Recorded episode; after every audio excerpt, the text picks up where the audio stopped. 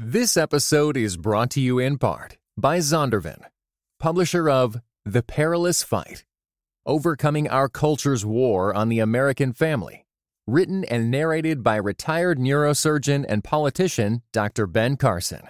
Available now everywhere you get audiobooks.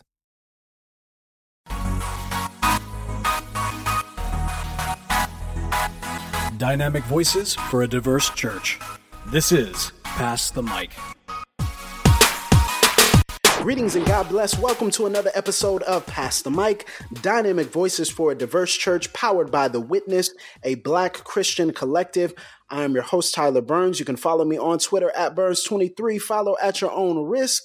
And joining me, as always, is the president of The Witness, the man, the myth, the legend, Mister Blue Check Verified himself, Jemar Tisby. What's going on, brother? Hey, man, just...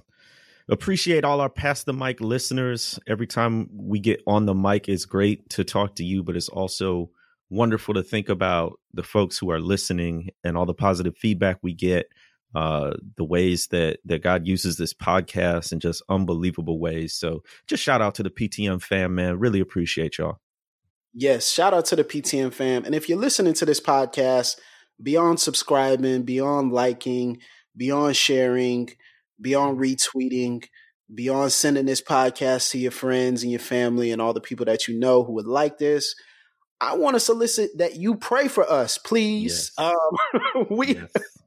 we are adulting hard, and it is very difficult. And we've been talking, even before we hopped on the mic, we talked for about thirty minutes, forty-five minutes about just personal burdens and cares and concerns. And so sometimes I was telling Jemar, we don't let you as listeners into that, because there's a part of that we want to keep private, but then there's another part of that we want to say, pray for us. And if we got all these people listening to the podcast, the effectual fervent prayer, as they say in the King James, of a righteous man avails much. So please use your effectual fervent prayer and pray for Jemar and I. Um, tons of things going on, book coming out for him in January. We're trying to plan a conference, family expanding, all these crazy things are happening. So we solicit your prayers. And so if you're not able to give, if you're not able to share, if you're not able to do any of those things, if you pray for us, we appreciate that. And great is your reward in heaven. We may not know that you're praying for us, um, but we believe we'll feel those prayers, and um, that the Lord will bless you for that. Amen to that. So I want to get into part two of last time we were recording. We talked about politics. We talked about kind of the racialized way in which our politics have been framed and some of the specific politicians. And since then, it didn't turn out any different than we thought it would, right, Jemar? Not at all. I mean, it was just pretty obvious what was going to happen, but we were talking about it and I'm like, man, maybe, you know, I've, that's kind of been my thing with politics.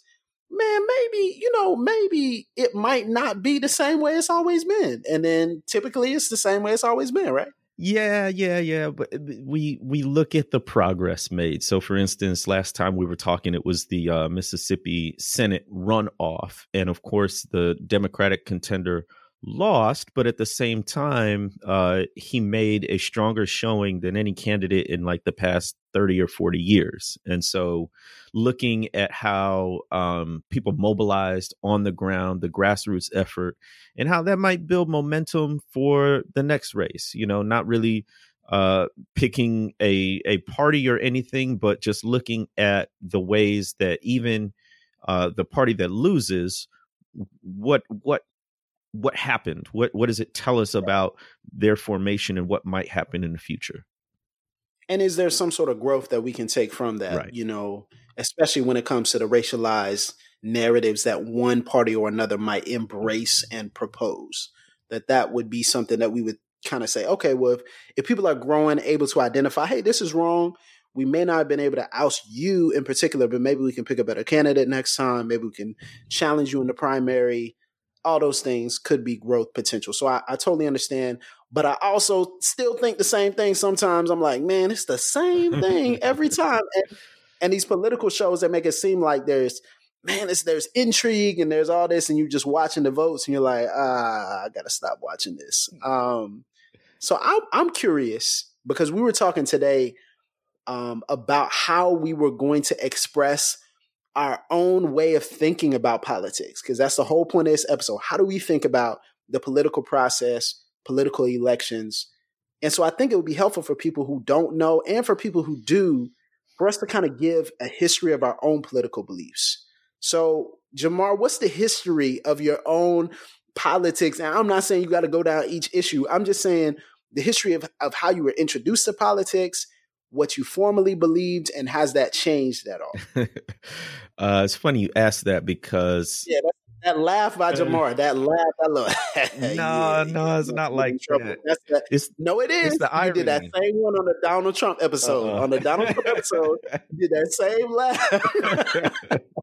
No, it's the irony. As a student of history, I have a horrible memory personally. Like, it's very hard for me to trace uh, my own personal timeline on any topic. Um, I remember being in, I guess, elementary school, and uh, Ross Perot was a, a independent candidate. And I was like, yeah, this dude, he sounds cool, because he was a, a millionaire. Um, He was out of the mainstream. He just and and and when he first got in the race, it seemed like he actually had a chance. Then he pulled some old wild stuff, withdrew, and then jumped back in.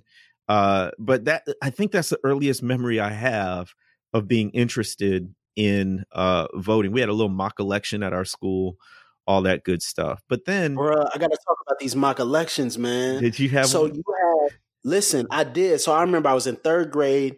And it was, I think it was Clinton Dole. So it was Clinton versus Bob Dole. And then I think Ross Perot was running that one again, too. And I just remember we voted, and then I stepped outside. And it was on election day. We voted. And it's funny because I, how how do third graders know how to vote? Like, what does that even mean for us? Like, we're thinking, does the girl next to me like me? Like, this, that's that's what we're thinking about. We're thinking about it. Yeah, it was lunch. Like, what do we pl- what game are we playing in recess? Like, that's what we're thinking about. But they're like, oh, this is a serious thing. Keep it private and all this. I'm like, yo, what is this? Like, anyway, so I, I left school early that day, I remember. And my teacher, she followed me out, out of the classroom. And she was like, I just want to let you know, Bob Dole won. And I was like, oh, yay, you know, that she was like, yes, yes. She had like tears in her eyes and everything. And I'm like, what is this? Now I look back on it, I'm like, yo, what, what was I doing? Like, what was I in? And so anyway, I just had to say that about these, these little mock elections for these elementary school kids that don't even know what politics is yet. Hey, but I'm a fan. Sooner the better. Get us involved in civics. Um. Well, see, yeah. I, well, I'll, I'll I'll I'll let you cook, and then I'll say what I said. I'll I'll, I'll say I was rather uninvolved as uh, growing up in politics. I mean, I voted as soon as I could vote. I voted in certainly every presidential election, and then every statewide election that I knew about, but I wasn't keeping tabs necessarily.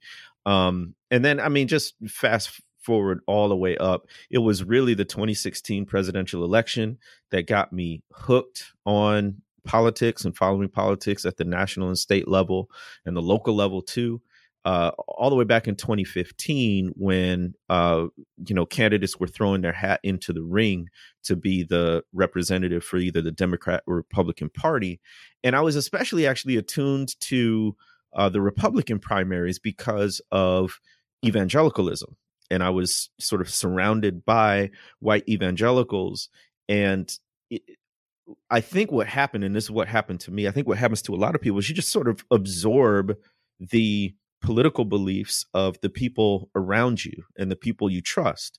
And so, you know, very seldom in these circles would I hear explicit messages about politics, but to the extent that I did hear about any particular issue, it was always a very politically conservative view.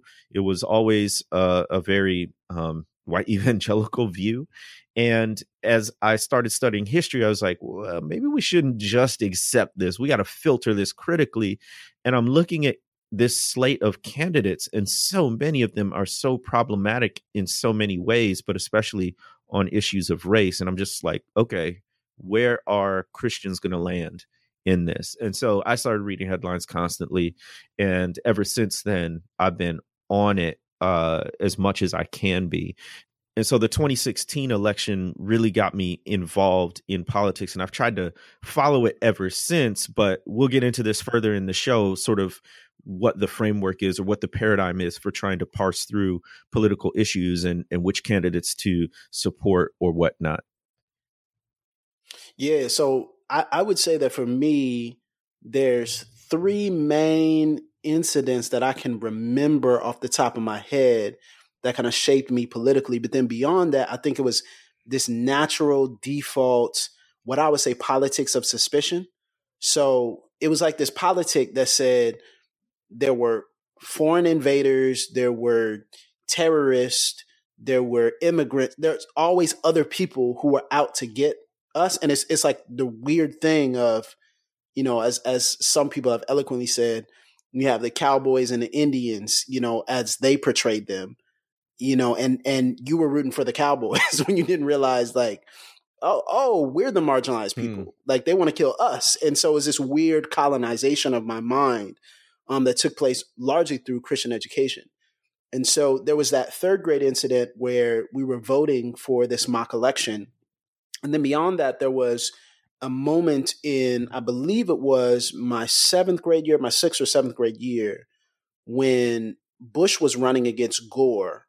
And when Bush was running against Gore, it was interesting because there seemed to be a large consensus of how people thought within middle school, within our academy, which was overwhelmingly Christian. And then there was another like group of people, because there's only like four or five people per grade who are black, who are, you know, black or ethnic minorities. And so there was this one conversation that one young lady was having. And her father is also a pastor in town of a black church, um, great man. And I actually didn't know him extremely well, but I knew he was a pastor and I'd heard him preach before and I knew he was an honorable man. And they were having this conversation, I think it was at a lunch table, it was before a history class or something. And a couple of the white students were like, oh, well, so-and-so's a liar. They were talking about the, the candidate at the time, Gore. He was like, oh, Gore's a liar. And she just turned up. She's like, Bush is a liar. And I was like, whoa, like, and I just kind of looked at her. I was like, yo, how is she a Christian? Her dad's a pastor and they out here supporting Democrats. Like, how is that a thing? Like, you know, I mean, that was just my knee-jerk thought because every class you go to doesn't sh- show the other view charitably, or every class you go to, the people who you look up to, you don't recognize whether or not they're Republican or Democrat. They just couch it in great Americans or Americans who had flaws or what have you. And so even the people who we saw who were black, who looked like us, they didn't really talk about their politics, only in the negative. So it wasn't really an explanation of their politics. It was just an assessment of their politics according to their own white evangelical narrative. So it wasn't interrogating their own politics in light of what this person, a lot of what Doctor King or Malcolm X or Rosa Parks or Richard Allen or Frederick Douglass or Absalom Jones believed. It was rather taking an assessment of what, what they believed and whether or not it was biblical, but but without explaining why. Yeah. And so that was just my initial thought. I was like, huh, okay, that's interesting. And I went home and I talked to my parents about it. I was asking people, and it off put me because I, I didn't know. I didn't know what was going on. I didn't understand it. Well, fast forward, um, my third year of college was my first year at Liberty University. And that was that first semester was the election in two thousand eight between uh, President, now President Barack Obama and Senator John McCain. And so it was that first Obama election. And then I saw the, the rampant partisanship. Now, mind you, I never interrogated my own beliefs. I thought I was right. Like, there's a part of politics that intersects with hubris. And so if you believe something, you naturally think the other person is dead wrong, false, extremist, crazy, brainwashed. And that's what that's how white evangelical political theory taught me to think about everyone who disagreed. Mm-hmm. So it's like, oh, well, if you protest, like, what's the point of being in the country? Well, that was the the narrative. That's the narrative default thought. And so I remember hosting a forum the night before. And so I hosted a forum and people could tell it was a mixed mixed race forum, mixed ethnicity. And, and people could tell that I was leaning conservative, but it was actually a very interesting conversation where people challenged and they were talking back and forth. And I was kind of moderating that. And it was kind of a wide open forum. And I don't know why we did it, but it was kind of one of my initiations into my fraternity. They were like, look, you have to host this forum because if you're going to be, yeah, they were, they were like, yo, if you're going to be a speaker for the, for the, for the frat, you have to host this forum and we got to see if you can actually do this. And I'm like, so you inviting random people to come and do this? They're like, That's yeah, right. They think it's going to be a debate between two people, but it's actually going to be a, a conversation that you moderate and you can do this. And I remember thinking, being so mad at them when they told me I had to do it, but now I'm so glad because that's kind of what I do, you know, now. So I'm like, oh, okay, this was actually great training.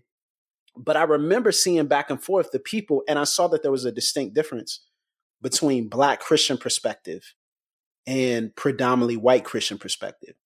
And it wasn't that it was necessarily one hundred percent to either side, but I saw the difference. And then the next night when President Obama wins, all the Black students, or most of the Black students, because I was not among them, were down in the bottom of the stadium celebrating, and the white students were up around the stadium, like in their seats, like scowling with wow. their arms folded. And so there's this juxtaposition. And so it led me to ask this, this question, is there a difference between how white Christians process and how Black Christians process? So when you fast forward to Trayvon Martin, which kind of led me to think certain things, but I was still kind of clinging to conservatives, conservatism, um, because again, there was hubris, there was pride, there was arrogance, there was ignorance. And I didn't really listen again to people who were properly, charitably expressing the viewpoints that I thought were extreme, the viewpoints that I thought were unbiblical or unchristian. And then Mike Brown was kind of, that's the point where I kind of been leaning one way. There were a few more statements. And and to be honest with you, meeting you guys was a big thing. Like meeting you and kind of processing these things from a Black Christian perspective, seeing the frustrations that you guys were having, even when I was tangentially involved. Like I was like, man, this is kind of crazy. Like, why are these Christians not getting on board with this? I thought they would love this. And Mike Brown was kind of the big moment where I said, okay, I'm seeing drastically different expressions and interpretations of how this is affected, not just racially and socially, but I think what we do always connects to political theory, thought, policy, something. And so those are kind of touch point moments that led me to think through like, man, am I actually believing the right thing? Am I believing something that's that's well thought out, that's nuanced? And so now I'm not saying I landed in a place, but I will say that I'm starting to interrogate my past, if that makes oh, sense. Oh, no doubt. Absolutely. And as you were talking, it was you were reminding me of other events. Like I, if you study history, y'all, from academic historians, uh, it, it will disabuse you of a lot of mythology that you've grown up with, especially as re- as as regards evangelicalism. And so reading on the rise of the religious right was just like you, you pull back the curtains and you see Oz back there, the Wizard of Oz, just, you know, right. pulling levers and doing all these things to make himself look big. Strings, you know, strings, man. But it's it's an operation. Um, and and and this stuff that, that we assume is just biblical was very culturally and politically driven. And there are a whole host of issues. I don't want to get into the weeds on it, but absolutely learning history. No, we should, man, we should get into these weeds, man. That's what we're here for. Well, man, let's weed it out, man. Come on. You can also nah. buy the book and read chapter eight or I, whatever. I got whatever. you. I got you. I got you. No, I but, got you. I know you're trying, you're not trying to give away everything. I no, feel but you. That was one of the the most, um, I don't know if exciting is the right word, but it was one of the chapters that as I was writing, it was like so enlightening as I was going through it, because one of the big points of uh, the chapter on the rise of the religious right is when the abortion issue comes to the fore, uh, the the religious right, as which means politically conservative. These are these are white evangelicals who are who have been mobilized politically for a particular party. It's a very partisan type of thing, um, and when that was happening, which was uh, seventies, especially late seventies, um, moral majority comes into existence and all those kinds of things. When that was happening, though, abortion wasn't the main issue. The main issue was uh, opposition to the I R S revoking tax-exempt status for Christian mm-hmm. schools, right. particularly schools like Bob Jones University, which lost its tax-exempt status for its segregationist stance. So it's incredible that uh, the political mobilization didn't only, but but one of the main catalysts for, for bringing about the political mobilization of the religious right was ma- maintenance of segregation in Christian schools. And so, you know, yeah. when you learn that history, you're like, okay, well, I got to go back further than the radio show or the news broadcast I'm hearing in two thousand eighteen right. and see where all this comes from. And in many ways, it's painful to interrogate the origins of our ideology. But if we don't, we'll remain in balance and ignorance. And so it's it's important for us to take a step back and say we have to do the hard work of self-interrogation. Where did I get this idea from? Like, I'm still hearing people, and this is, you know, side note, not necessarily political, but kind of is, but I'm I'm still hearing people use reverse racism in two thousand eighteen. Like, I'm still Cancel hearing that. people Cancel like it. actually saying like reverse racism is a thing. Like, it's a thing. They don't understand the gaps. They don't understand where it comes from. They don't understand that thought process. They just use it so casually. And And it's making me think, man, a lot of people don't do the hard work, the painful work of self-interrogation. And so as we as we kind of move on and talk about, because I want to get to some principles here. Before we get to principles, what would you say is the most difficult part of being a part of this political process right now? You know, what's the most difficult part for you? What's the thing that you struggle with the most? Because I hear an answer typically from Christians, but I'm very curious from a from a Black Christian man perspective. Like, what is that for you? For me, the most difficult part of the political process right now is how radical to be. In the sense, hmm, hmm. It, it, it's it's politics, right? And so there's a pragmatic aspect to it in the sense that any change might have to be incremental. Any change might have to come through compromise. But if you look back through the historical record, typically uh, those incremental changes and those compromises uh, don't lead to, at least not in a direct line, to the end goal that you're seeking, uh, whatever that might be. And so there's a school of thought in activism and in politics where you just hold the line. You say, this is what we are asking for or demanding, and we're not going to back down on it. And typically when I'm when I'm talking about folks who are who are drawing that hard line, it's in advocacy for the marginalized, right? It's it's it's for people to have enough money to live on. It's for people to have uh, mm-hmm. enough medical care. It's for people to to be able to seek asylum in the United States, right? So it's not like these people I'm talking about are are radically standing for something that would be detrimental to human flourishing. It's something that would lead to human flourishing. But then you have to wonder, is this going to be effective? Because there's another side that sees it differently, um, and they're not going to to do what you want. Probably not ever if you hold to everything that that you're asking for. Uh, but if you if you negotiate, it's it's viewed as compromise, or sometimes it is compromise. So my difficulty is, you know, when to say no. This this absolutely mm-hmm. has to be this way, and when to say, all right, we can we can compromise, even though I know the compromise is not going to lead to flourishing for this group of people.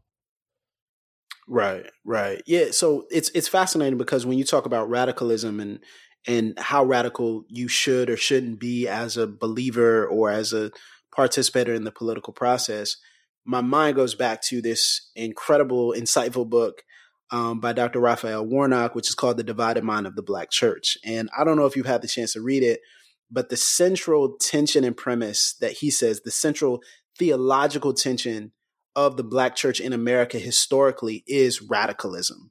And so he makes this pronouncement in the framing of the book that the Black church has been shaped both by racism, as we see in slavery, Civil War, Jim Crow, et cetera, and also anti-racism, um, which we see in freedom movements and civil rights movements. And so that it's produced this diverse response to oppression.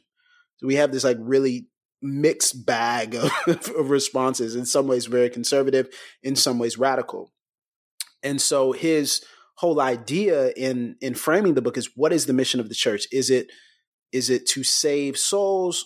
Is it to correct the social order? Or is it both? And so he brilliantly puts it as, you know, is it the slavery is our main focus, the slavery of sin or the sin of slavery, right? right. It's this tension between evangelicalism and liberationism. Mm-hmm. So he talks about the this tension. And so it, it I identify with it, because the biggest struggle for me, in a similar way to you, is how do I parse out personal piety versus prophetic public witness? Like, what does, how does all that intersect? And what do I think about when I go into the voting booth? Because the powerful thing about my background is I have a unique understanding of kind of conservative thinking, because I was steeped in it, I marinated in it, um, still in some of those environments as far as where the city I live in, the people that I see.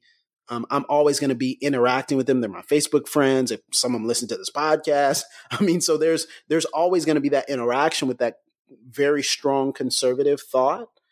But then on, on another sense, there's this idea now that once you see anti-racism, once you see the radical nature of, number one, the call of of God in the scriptures for justice, and then also the people who took that call and directly contextualized it to the American context, to the American experience, to the Black church, to Black theology, to womanist theology, now you can't unsee it.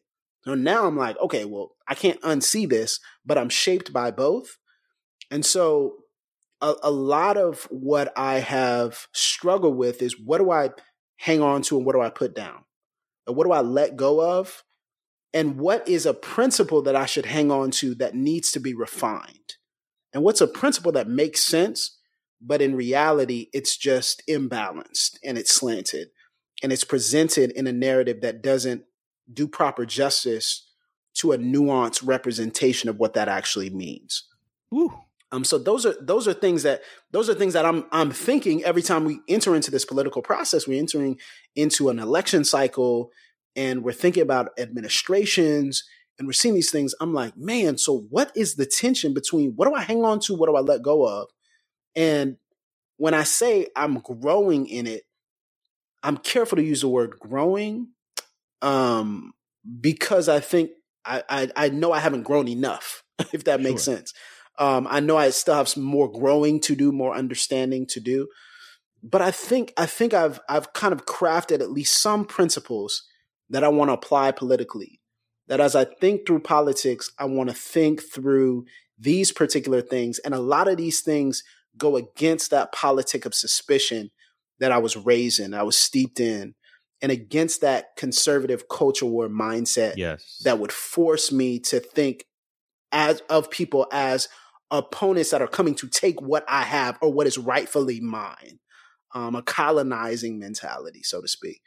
Um, and so let's talk about some of these. What are some principles that we apply politically? Now, I've been kicking it back and forth to you, Jemar, but I'll kind of take the lead on this first one. And this first one is going to kind of sound like I'm the historian on the podcast, but I'm not. You're right. just rubbing off on Do me. It. Okay. You're just rubbing off on me. The first principle I would say is, I asked this question: what, which agenda on the ballot causes us to rehearse and replay our historic sins? Okay, so what I mean by that is this: America isn't America in a vacuum. We don't step into a political, you know, election or step into a ballot booth, and we don't we don't fill out a ballot in isolation or in a vacuum from, from where we've come from. And I think a lot of people act as though we don't have a history of replaying the same historic ills and sins again and again and again in our in our policies. Right. And so what is causing us to replay the same issues again and again? And I think it's because people just aren't looking at the political process as a continuation of a historic narrative. So every candidate is pushing forward a historic narrative. And most of the candidates that we will interact with are pushing forward a narrative that I would say depends on American exceptionalism, but beyond that depends on American idealism, which is the idea that America can't do any wrong. Or if they have done wrong, we've corrected it in the past. And so now we just need to prevent doing wrong in the future, not we're doing wrong right now. Huh. Right. So I, I, I'm trying to think specifically, you know, I'd say three, maybe four things that I'm trying to see if this agenda is replaying is greed. Is this pushing us to greed and individualism? Um, racism? Is this pushing us to otherize ethnic minorities? Xenophobia? Is this pushing us to otherize people? And then a, a general callousness towards those who are marginalized and specifically the poor. So just those four things, greed, racism, xenophobia, and a callous political mind that is anti-compassionate. I'm just looking and seeing, is this agenda just replaying that same thing? Because if you're replaying any of those four things, it's going to be hard for me to cast a ballot for you. Now, this is different from issues. I think people are saying, oh, well, it's this issue and we're I'm a this issue voter and it's about these two things. And this is much more about the narrative that we embrace rather than the issues where we land on those practically.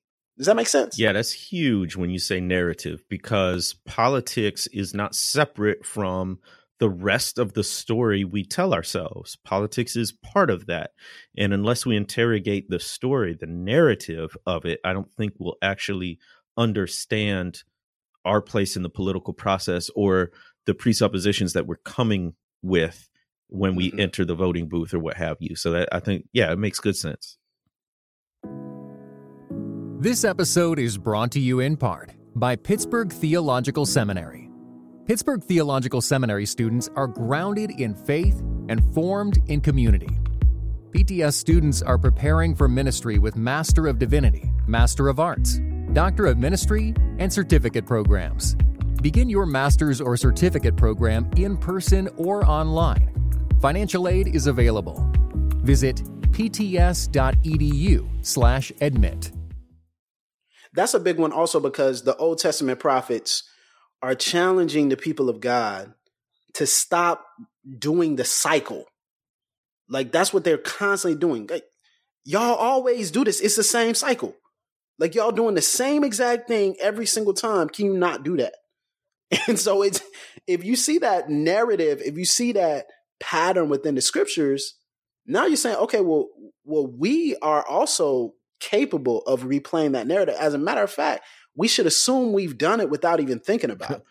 We should assume not that we've got it all figured out, but we should actually assume, you know what, we probably just like the people in, in Israel in the Old Testament who were doing the same thing to the people who didn't have, who were doing the same thing to the people who were coming in and or who, who were in the same city.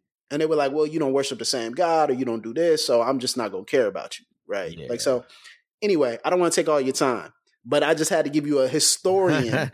I'm going to give you a historian answer.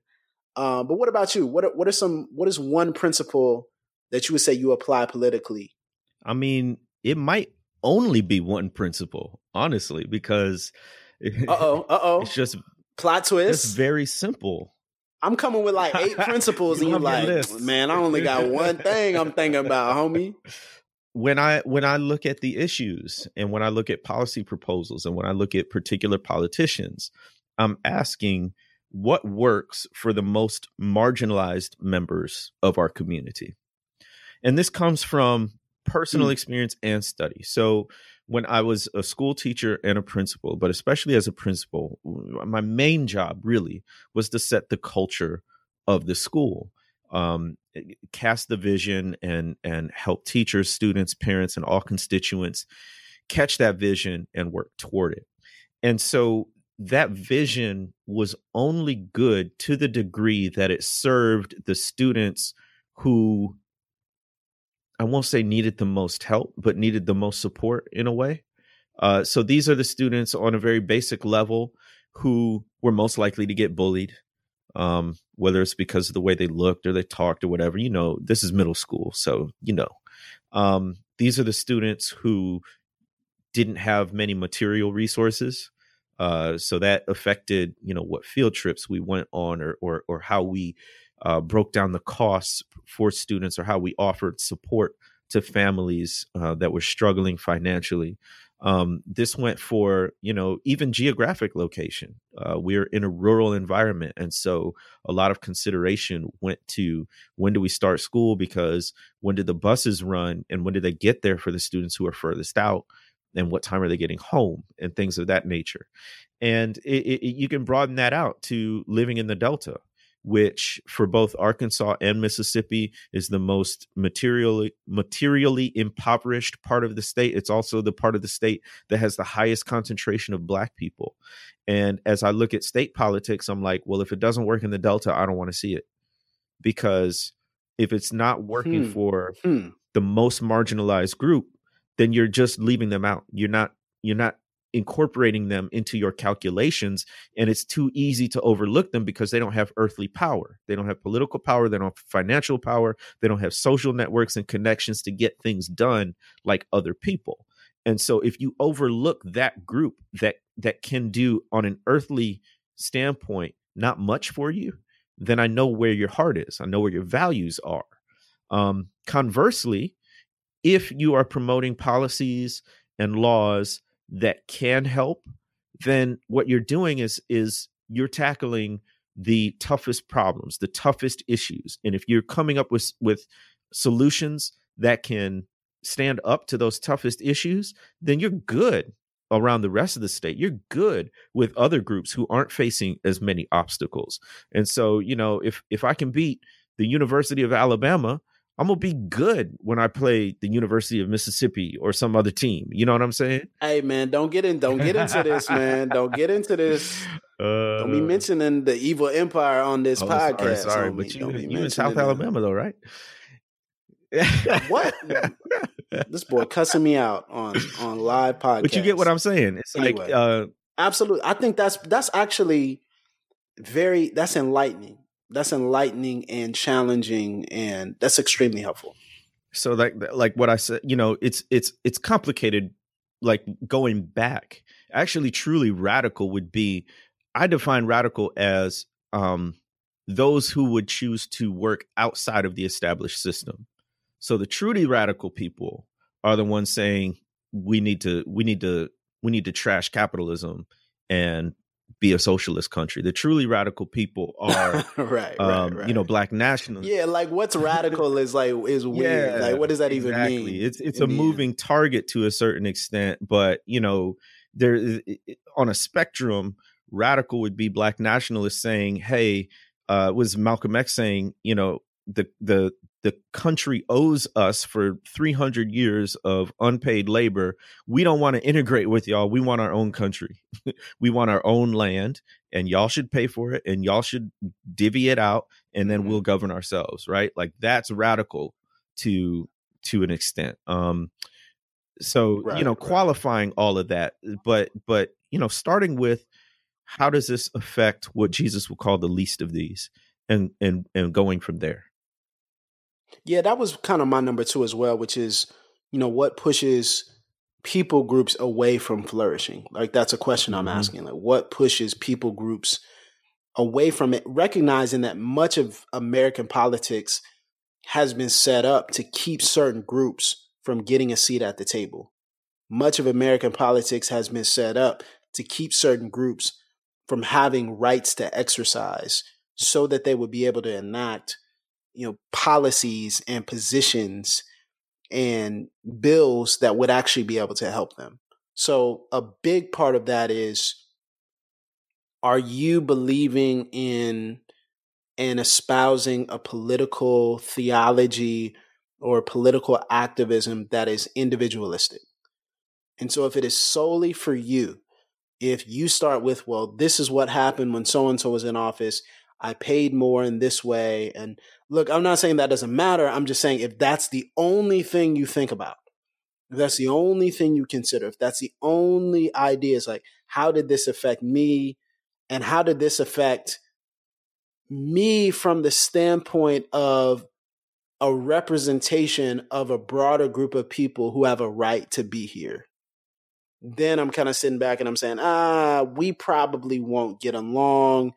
We probably won't see eye to eye, because when it comes down to it, you're going to make decisions about who you feel should and shouldn't be here based upon which group you think you fit in. And that's the individual individualistic side of it that would make me say, I feel much more comfortable voting for someone who is not going to push people groups away from flourishing and away from the power that could eventually, you know, vote them out. You know, it's the whole idea of Amendment four in the past election for the state of Florida, which is granting incarcerated men and women mm-hmm. um, the ability to vote.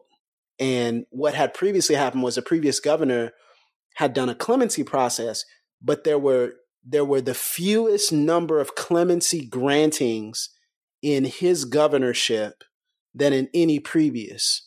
And when you recognize that the governorship was decided by, you know, was decided by one percent, one percentage point each year that he was elected, then you sit back and say, well, him leaving twelve thousand, you know, incarcerated, formerly incarcerated people off the clemency list, him just dragging his feet to actually grant them the right to vote again actually has an outcome in elections.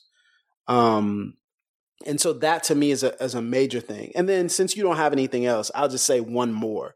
Since you didn't come with a list, you just came with one, one thing. Nah, it's, well, yeah. I got but, one more. Know, but, I mean, I got one more. Oh, you got one more? Okay, well, yeah, give us your one more then. Give us your one more, and then I'm going to give my last one. We've we we've already touched on this, but it it is it is canceling the culture wars. So anything that smacks of culture wars to me yes, is automatically yes. under a microscope.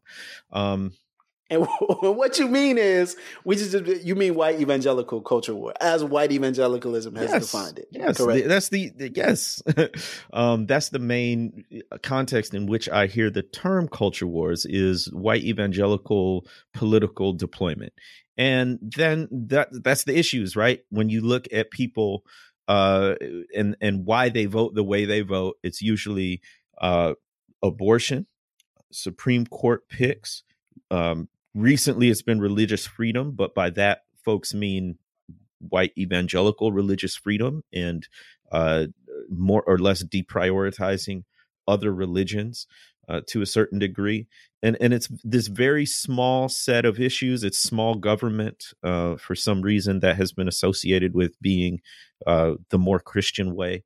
And I think these are the these are the kinds of issues that we're talking about earlier in the show when we're saying we sort of absorb these ideas or we were steeped in this culture.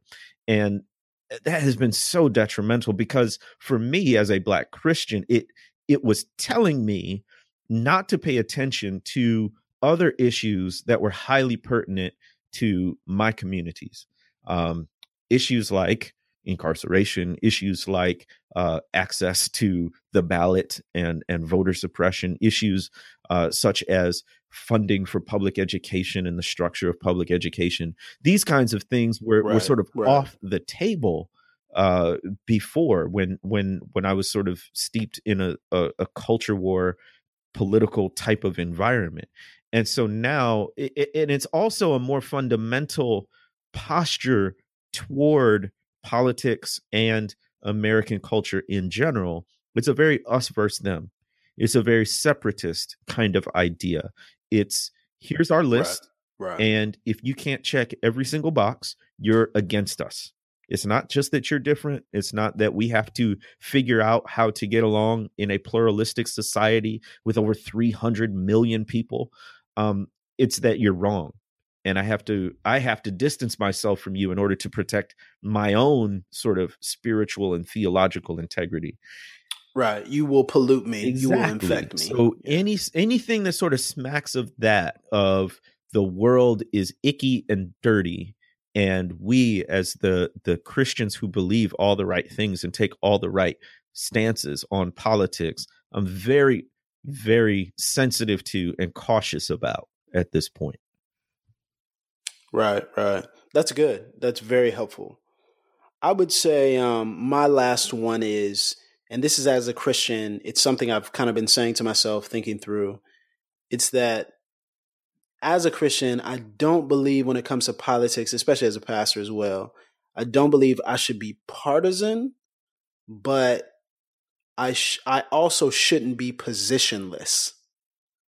And I think there is this move in Christian political thought to be almost positionless political Bruh, agents. Say that. Say that. And it's this idea, and and I mean, I'm just, I'm being, and this is, yo, because some people may have, may have mis- may misinterpret this, maybe like, man, you're talking about this person, that person. I'm not talking about anyone. I'm just saying, seriously, I just want us to think through this, because it is an idea of, well, both parties are wrong. And because both parties are wrong, we shouldn't be for any party. And I'm like, well, well um, I don't know about that. At some point, you have yes. to take a position. You know what I'm saying? Like, at some point, you can't be positionless. You can't be this, like, positionless cipher of consistency, because at some point, the your positionlessness is going to cause you to be inconsistent.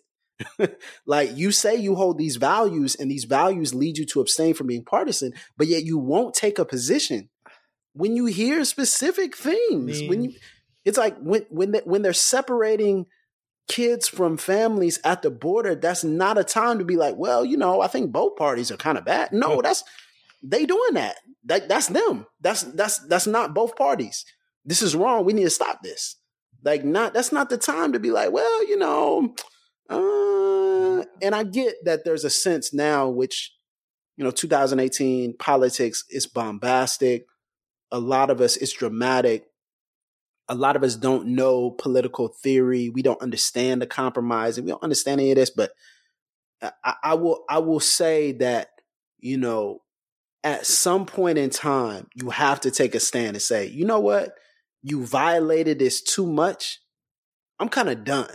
Like, you should be out. Like, we should actually encourage people not to give you another turn. Like, because you continually violate human dignity. So this is kind of a problem for us. And and I think Christians sometimes are are like, whoa, whoa, should we do that? Should we say that? No, it's if you have values and you care about the marginalized, beyond that, you care about the soul of any particular people group, and you care about their their their moral fidelity, any sort of moral stance, any sort of moral credibility. At some point, you have to look at it and say, you know what? I could point out and say, man, the church is the church is b- voting for both parties. But the reality is that the majority of people are not voting for both parties. No, they're not. They're voting for one particular party in one particular people group. In the white evangelical people group, they're not voting for both parties no. equally. Speak to your party. Speak to the people. And that's you, I just that to me. How you this, gonna bring that up for the last one, man? There's so much in that. Listen, so man, I'm just saying. That. I know. I'm Look, just, and I'm not, and I'm not trying to be like, yo. So both of us, we recognize that you have to be prophetic to your tribe, and I get that, and I think there are issues even within Black church that we can talk about, and that's what the, a lot of the divided mind of Black church talks about, and and there's even stuff that he didn't even say in there that I probably would go into and expose, which we've discussed here before. But I'm just saying, man, at some point in time, look, our fear of being partisan it. is going to resign people to die, bro. Like, I just don't want to yes. be bombastic, but people are dying. Like, so you're talking about, well, I don't want to be partisan. And they, they like, man, we want to take healthcare away from people. Well, you know, I don't want to be partisan. I know that, the, you know, the Democrats and this, and I'm like, bro, but they want to take healthcare away from people. So I can't, in that moment, you force me just, to be, you force me to listen, take this position. You can be political without being partisan. And, and that's a distinction we got to make, right? I certainly like, hope so.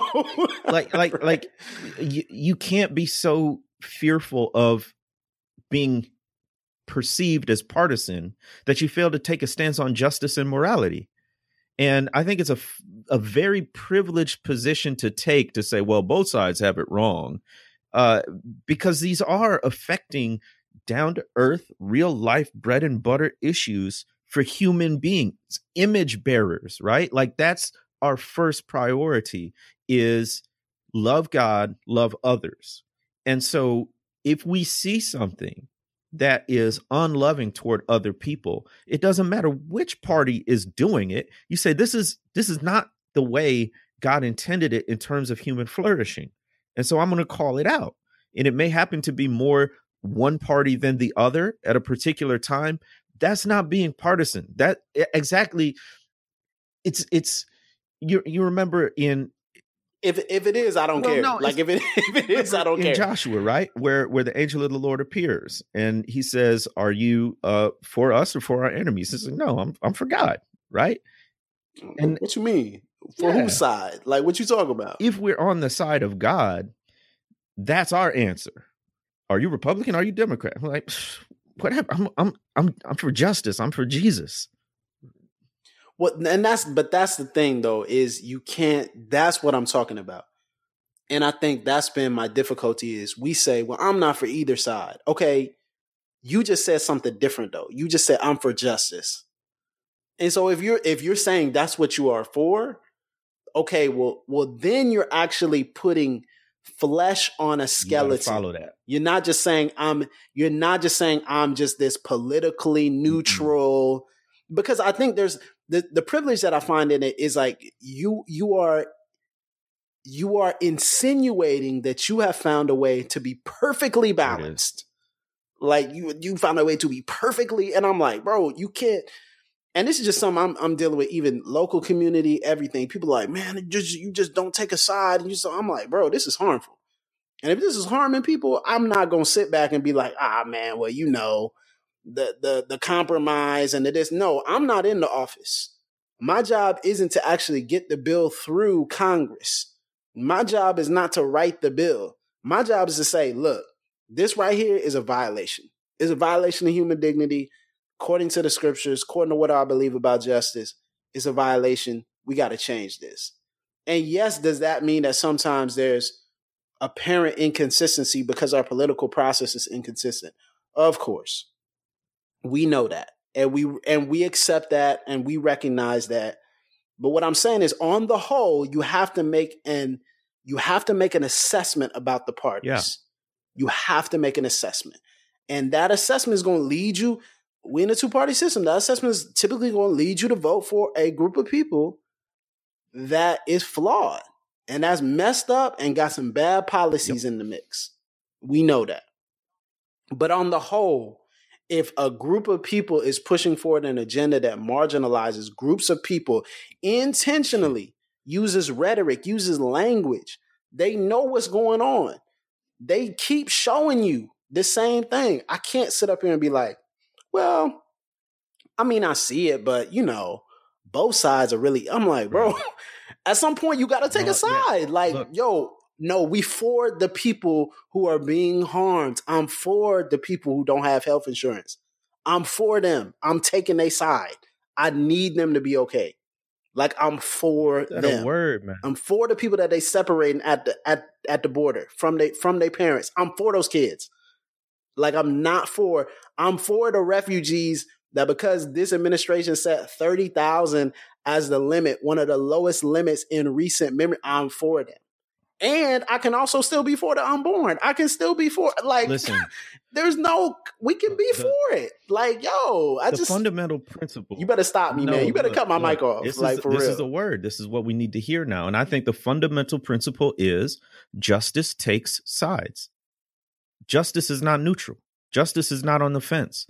Justice is, like you said, for the marginalized. Justice is for the oppressed. And at some points, that's going to mean you roll with Republicans. At some points, that's going to mean you roll with Democrats. We also have to be cognizant of the fact that if you look at policy platforms, especially in the twenty-first century, there's going to be a bulk of policies that seem to work for minorities. And there's going to be a A, a party that has a bulk of policies that you can't really connect those dots. Now, some people say you can, and I think we can have conversations about that, but don't be afraid to listen. I, I also think at the end of the day, we need Christians who are Republicans and Christians who are Democrat. In a bi, in a dual party system, we need believers who are salt and light within their own party to be prophetic to their own people.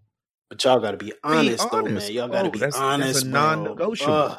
Um, just be honest, bro. Like we like, just uh, go I ahead. I'm sorry. I'm sorry. We we we have done a a terrible job on discipling people politically, because what it amounts to in so many cases is one of two things. Either you're hyper partisan, and if we're talking about white evangelicals, that means you're Republican, straight ticket, or you're supposedly, which is not possible, but you're supposedly neutral. You don't take sides. I think both positions are bad. I think you side with justice, yeah. and that means you do take sides. Yeah, and that's that's the thing I don't understand. Like people, and this is a question I've I've received so many times since twenty fourteen. I'll just address it, man. We just look, y- y'all know you we just there. It. We you we there it? Right now. You we on one. Uh, listen, no, you don't even know where I'm going, but he's he doing that to gas me up. He's like, yeah, it's like, yeah, yeah. Nah, but since twenty fourteen, been on all these panels, and the question that always seems to come up at is weird at these panels, where we talking about justice, where we talking about police brutality, where we talking about unjust violence against black bodies, like where we talking about this, people always talk about, well, why are black churches just voting Democrat? And I'm sitting back here and I'm like, you answered your own question. You asking that, you answered your own question. Because rather than putting the energy into challenging your elected officials to care enough about this, to put their capital, their necks on the line, to make sure that our kids aren't shot in the street and we are not separated from our families, you just want to talk about the political machinations of us voting for Democrats. Well, hey, if you put forward a candidate who cares about our lives and cares about us making sure that we have a decent wage and cares about us having health care and cares about not redlining us and gentrifying. I, I mean, if you put forward that, okay, well, we'll talk. But that's the idea. Like, we are so focused on the appearance of what it looks like to be considered partisan that we are running ourselves. Again, I've said this before. We, we being so moderate that we become there mediocre. Yo, there's you gotta have some sort of side here. Administer justice, the end. Do that and live. Like, this is Bible, guys. So I just look, I'm not saying there's there's there is no perfect candidate and there's no perfect party, and there's no party I'm like, man, this party mm-hmm. is perfect. What I am saying is it's very clear, and I'm just gonna speak plainly. It's very clear that the Republican Party is not concerned with making the marginalized a part of their platform. Right. They are concerned with making one group, the unborn, a part of their platform. When it's convenient. But everyone else, and even that is conditional, which we can, that's you know, that's another podcast for another time. We'll we'll get into that. We'll get into that later. They are they're very comfortable using black bodies as as a political football to move that particular agenda down the field. But they're not comfortable with advocating for black bodies once they exit the womb. But that's another thing. Okay? Not in education, not in economics, not in healthcare, not in any other way. But you're telling me you care about babies. Okay, fine, whatever. I don't believe you. But beyond that, what we don't see is we don't see Christians demanding from that Republican Party, you will have the marginalized on this platform. What do you what do you do with the poor? Are you just assuming that they don't work? Are you assuming that they don't care? Man, what are you going to do with the people who don't have health care? Are you just just throwing your hands up and saying, oh, well, too bad, so sad? Like, what are you going to do about the people who are coming and claiming asylum? Why are you picking and choosing? Why are you looking at bodies in the streets dead from state violence and just turning the other way? Or blaming it on the victim. Or blaming it on them. Why is it always someone else's fault? What is wrong Listen, with the system? Like the the political... I just We just don't see it from that party. Let's just be honest. The political calculus is very different. So you have some groups of people that are calculating how to keep and grow power. You have other groups of people that are calculating, how do we survive? How do we live? How do we how do we eat? How do we get to the doctor? How do we not get killed for being the wrong color in the wrong place? All of these things are political in a certain dimension. And so when Black Christians vote as a block, we're just like, who is not out to... Let me put it this way. Which, who doesn't want... Who, who cares that we might die? Yes. Who like, cares that we might die, bro? Like, no, no, no gas, no... Look, we we see it. No cap, as they say, as the as my youth group said, no cap, no, no cap, cap. Okay. Here. See, I stay up to, on on on the latest lingo from you and your students. Well, I'm late, okay. man. I'm late, but no but look, cap. Who are the people who are not going to see us dead in the street and just be like, ah, ah, oh well. What what's for dinner? What the Republican leadership is banking on is not a numerical victory. They know that in terms of numbers, they are or soon will be a minority. What they're banking on is that they can grab enough power now to set the system up to where even if they don't have the numbers, they still win. They still win every time. And if you look at Congress, uh, the number of women in the Republican Party as elected officials in Congress has gone down. It's at a record high with Democrats. And right now, Democrats are forming a coalition of minorities, which makes it difficult because every minority group has its own set of issues and, and policies they're trying to get passed. But absolutely. At the same yes. time, yes. Um, there's there's at least lip service. Again, we qualify this all the time. No party's perfect. No party's not racist. Uh, but there's at least lip service to trying to, uh, you know, r- respect uh, victims of sexual violence, uh, to to hear uh, the voices of immigrants, to attend to the concerns of Black people. You just don't see that. And you can look at any election uh, but in in two thousand eighteen, two thousand sixteen. You can go as far back as you want.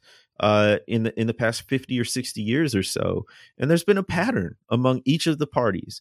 And so the fundamental calculus is very, very different. And this is not a blanket statement. There are plenty of Black people who are conservative, plenty of Black people who are Republican. Y'all know what we're saying, man. Majority, Come on. You can't look at this administration majority.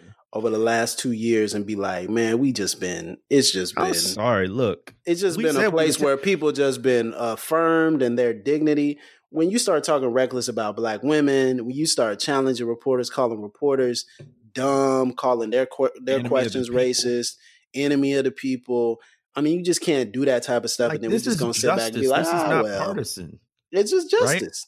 And, you know, and justice isn't sideless, bro. You have to you have to pick a side. Justice takes sides, like, period. And so, like, look. Much love to all y'all, wherever you are. On the you know, this is wrong. You know we're in trouble. He's like, yo, much you love know, to everybody. You know, much just love. Gotta, I just got to soften the blow for no, some people. But I just, but I'm look, like, man, I can't. I can't. I can't. Just, no. I'm saying, no, this is survival for people. And like, if you don't get that, that's a fundamental issue you've got to wrestle with. You got to wrestle with. Absolutely. Because it. it's not the case. It's not the case. And many people believe this, but it is not the case that millions upon millions of Black people, including Black Christians, have just been duped by the Democrats. It's not the case. Yeah, like we we we actually have the power of of intellectual thought and like critical thinking. Like we do have that ability. Like I promise you. Like we know who we're dealing with, and we know just because we vote someone into office, it does not mean that everything's going to be all right. Power is not, ultimate power is not granted to politicians. We know this. But we also can see that one side speaks to us and one side doesn't. And we can't lie about that. We can't just be like, oh, well, you know, I hope, I hope, no, we're not in a vacuum.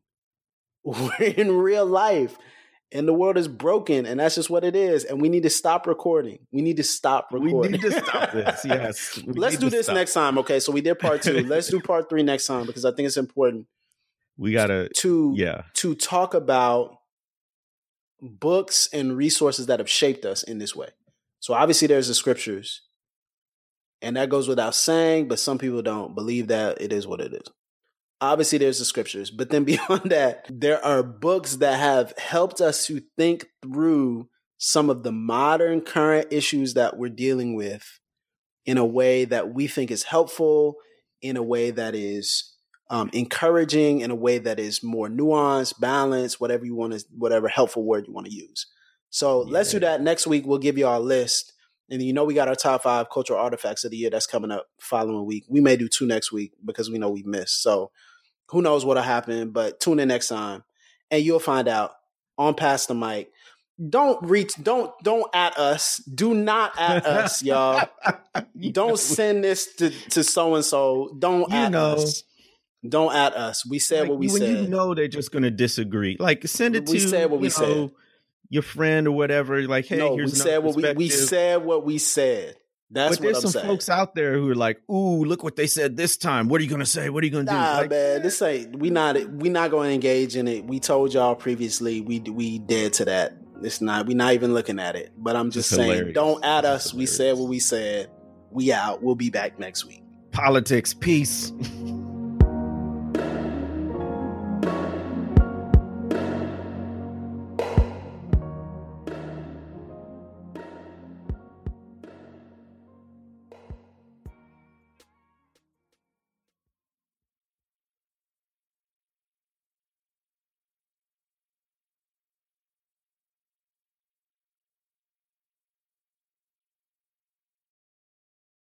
This episode was brought to you in part by United We Pray. United We Pray is a podcast devoted to praying and thinking about racial strife, especially between Christians. Come join us in praying for the unity of God's people.